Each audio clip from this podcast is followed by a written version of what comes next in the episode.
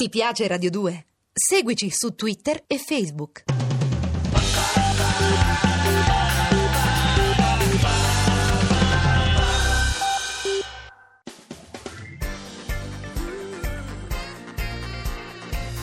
Radio 2 è davvero imbarazzata nel presentare Così parlò Zap Mangusta, storia della filosofia liofilizzata in pillole per uso strettamente personale.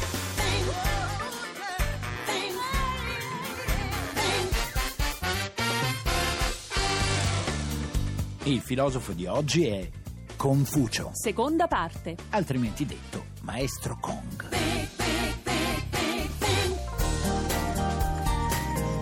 Vedere quello che è giusto e non farlo è mancanza di coraggio. Bella questa. Beh, Confucio è il pensatore cinese più venerato. In Cina è quasi una semidivinità. I suoi Ah, pensa. libri avranno venduto un botto. E invece non ha venduto niente. Ma come? Pensa a Confucio. quanti sono i cinesi. Ma Confucio non ha mai scritto libri, Che tesoro. cosa? Perché? Ha tramandato i suoi insegnamenti solo in forma orale. Scusami Mangusta, ma questi cinesi dicono di avere senso pratico e poi sbagliano queste occasioni. Scusa, poteva vendere i diritti, che so, alla Mondadori e diventare ricco, Ma no? Confucio considerava la parola scritta come una cosa morta. Come? Sì, diceva che tramandare un insegnamento attraverso la viva voce, ecco, quello permette di seguire il ritmo della vita, dei suoi mutamenti nelle pieghe più segrete. Perché la voce è vita. Brava, brava Tixi. la voce certo, è non vita. ogni voce, per esempio quella di Ignazio La Russa, no, per esempio. no, Eh, che dici? probabilmente non è soltanto una questione di timbro, Eh. ma di intensità. Chissà di se voce. avesse potuto scegliere Confucio chi avrebbe scelto per tramandare i suoi insegnamenti. Eh, Allora, che in ne so. italiano io dico Eh, Fabrizio De André. E in francese mica Carla Bruni. No, no, No. Jacques Brel, Oh, semmai. e in canadese? Ah, Leonard Cohen. In sicuro. americano però non ho dubbi. E chi? chi, chi? Barry chi? White.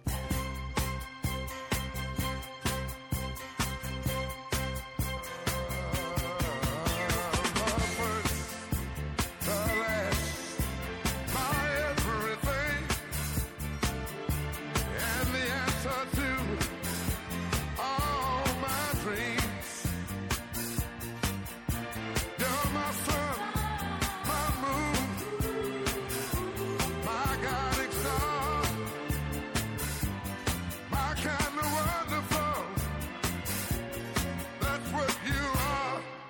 Insomma, Mangusta, il filosofo orientale più letto da vivo, non ha scritto nulla. Niente è più evidente di quello che è nascosto. Ecco, forse ti avrebbe risposto così. Però- Però, in filosofia questa non è una novità. Anche no? Socrate non ha mai scritto nulla, no? Brava, il che significa che una certa continuità tra Oriente e Occidente c'è. Ma c'è, tu dimmi c'è. se è giusto il mondo. Scusa, Confucio e Socrate non hanno scritto niente e che Follett e Moccia scrivono un libro all'anno. E te l'ho detto, Confucio diceva che la voce Sì. segue il ritmo dell'esistenza. Non lasciarti sfuggire le parole se non puoi raggiungerle con le azioni. E quindi girava a parlare per strada e tutti lo acclamavano. No, no, Confucio in vita non ha avuto nessun riconoscimento. Ah, ecco, proprio nessun- come succede oggi. Quelli bravi devono morire per diventare qualcuno. Non è stato con le mani in mano, però, eh. No, cioè, cioè, cioè. Come molti altri filosofi dell'epoca, Sì. Confucio ha viaggiato di stato in stato facendo una vita nomade, offrendo i suoi consigli a tutti, ai principi feudali. E i principi lo capivano? No, la sua dottrina non era compresa né dai principi né dal popolo. Ottimo, un fallimento bipartisan. Allora, praticamente. pensa che il suo pensiero diventa addirittura oggetto di Ma barzellette. dai, come i carabinieri, povero Confucio. Ma te li immagini? C'erano un inglese, un francese e Confucio.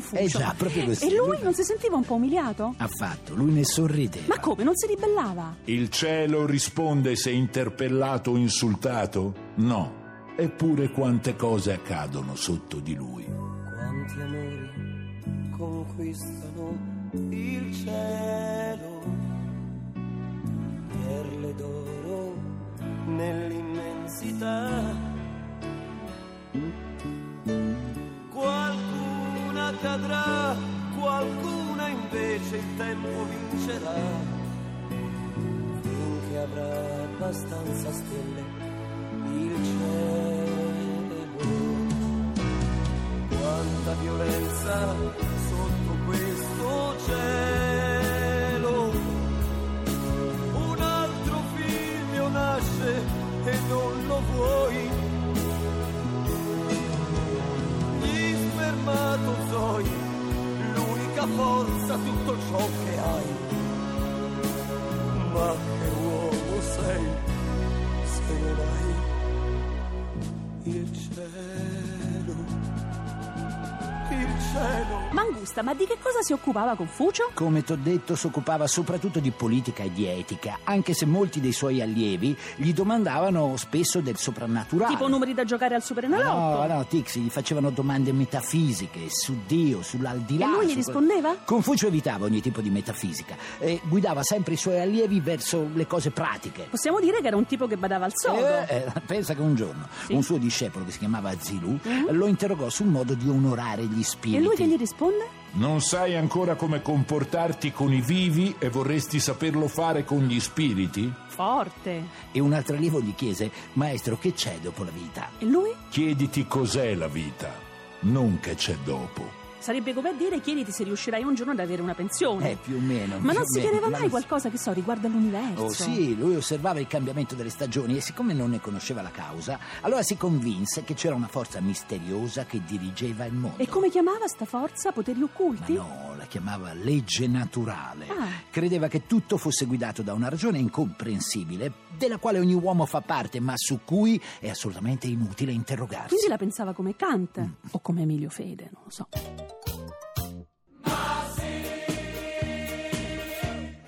Vengo dopo il TG, vengo dopo il TG, vengo e mi metto lì.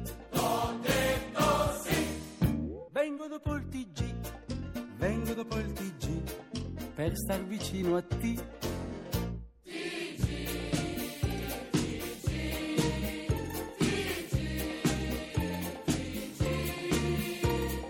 Vengo e rimango lì posto dopo il TG.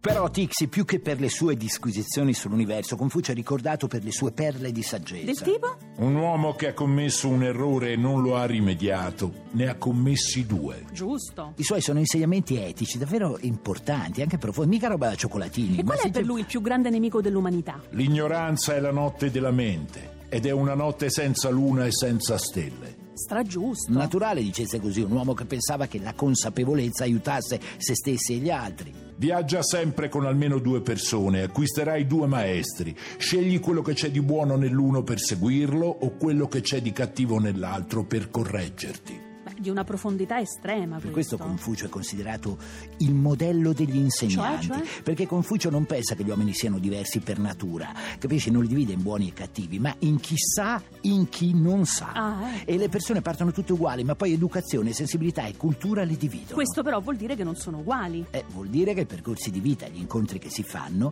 sono determinanti per lo sviluppo della nostra personalità. Ragion per cui la scuola, l'insegnamento e la formazione dovrebbero avere un ruolo di primo piano. Eh sì, perché secondo lui una persona è figlia dei propri percorsi, non della natura. Quindi capisci? Calderone e Galileo sono diversi solo perché hanno avuto maestri diversi?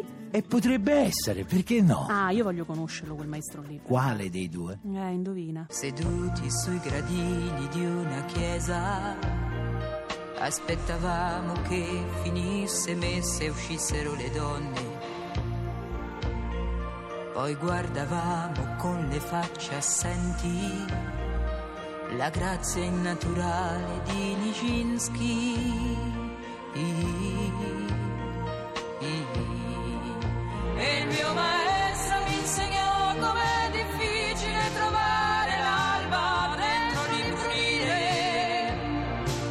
E il mio maestro mi insegnò com'è difficile trovare l'alba dentro l'imbrunire. Tu non puoi capire come ai tempi di Confucio, quello degli uomini tutti uguali fosse un discorso rivoluzionario. Davvero? E certo, all'epoca la classe dirigente in Cina era composta soltanto da membri dell'aristocrazia. Mentre lui invece che propone? Mette l'attenzione sulla formazione scolastica e dice Confucio che i posti più prestigiosi devono spettare a chi si è distinto negli studi. Ma è possibile che i nostri dirigenti, amministratori e politici non lo leggano mai, E Confucio? forse dovrebbero leggerlo anche i Eh. cosiddetti poteri forti, che raccomandano i figli scarsi, servili, dei potenti a discapito di quelli più bravi e intelligenti. Chissà, forse non lo magari- leggono apposta, no? Eh, pensa che Confucio Sì? si vantava di non aver trascorso neanche un giorno della sua vita senza aver studiato. Figurati, oggi lo studio di qualcosa che non sia il canto è considerato una palla. E lui invece amava talmente lo studio da dimenticarsi addirittura di mangiare, Addirittura? non mangiava. Diceva che quando si legge, si ascolta o si pensa, si prova un piacere così grande, ma così grande che ci fa dimenticare di tutte le preoccupazioni. Mentre oggi lo studio è una preoccupazione. Confucio ti direbbe che succede perché mancano i modelli. Dimmi soltanto e dimenticherò. Mostrami invece e ricorderò. Coinvolgimi e allora comprenderò. Ma Mangusta, dove li troviamo oggi i modelli? Eh, Giusto nelle sfilate. Non solo quelli di cui parla Confucio, No, eh. no, eh, Confucio oggi darebbe la colpa di questo alla scuola, alla famiglia, allo Stato, alla televisione. Cioè? Un padre che non insegna al figlio i suoi doveri è tanto colpevole, se non di più, del figlio che non li segue. Ma se non lo fa alla scuola, perché dovrebbe farlo Re Filippi, no? Confucio direbbe che qualsiasi cosa che non ci trasmette il piacere di migliorarci ci fa male. E perché? Perché l'obiettivo della vita è il nostro miglioramento quotidiano, cos'altro se no? Chi invece se ne frega di questo miglioramento? Continuerà a sbagliare e alla lunga perderà il gusto. Non c'è persona che non possa bere o mangiare, ma pochi sono in grado di capire che cosa abbia veramente sapore. E comunque noi ci prendiamo domani. Domani alle 15 naturalmente Sempre su con Radio 2. Confucio. Sempre con Confucio. Mi raccomando, nel frattempo belle teste. Godetevi la vita.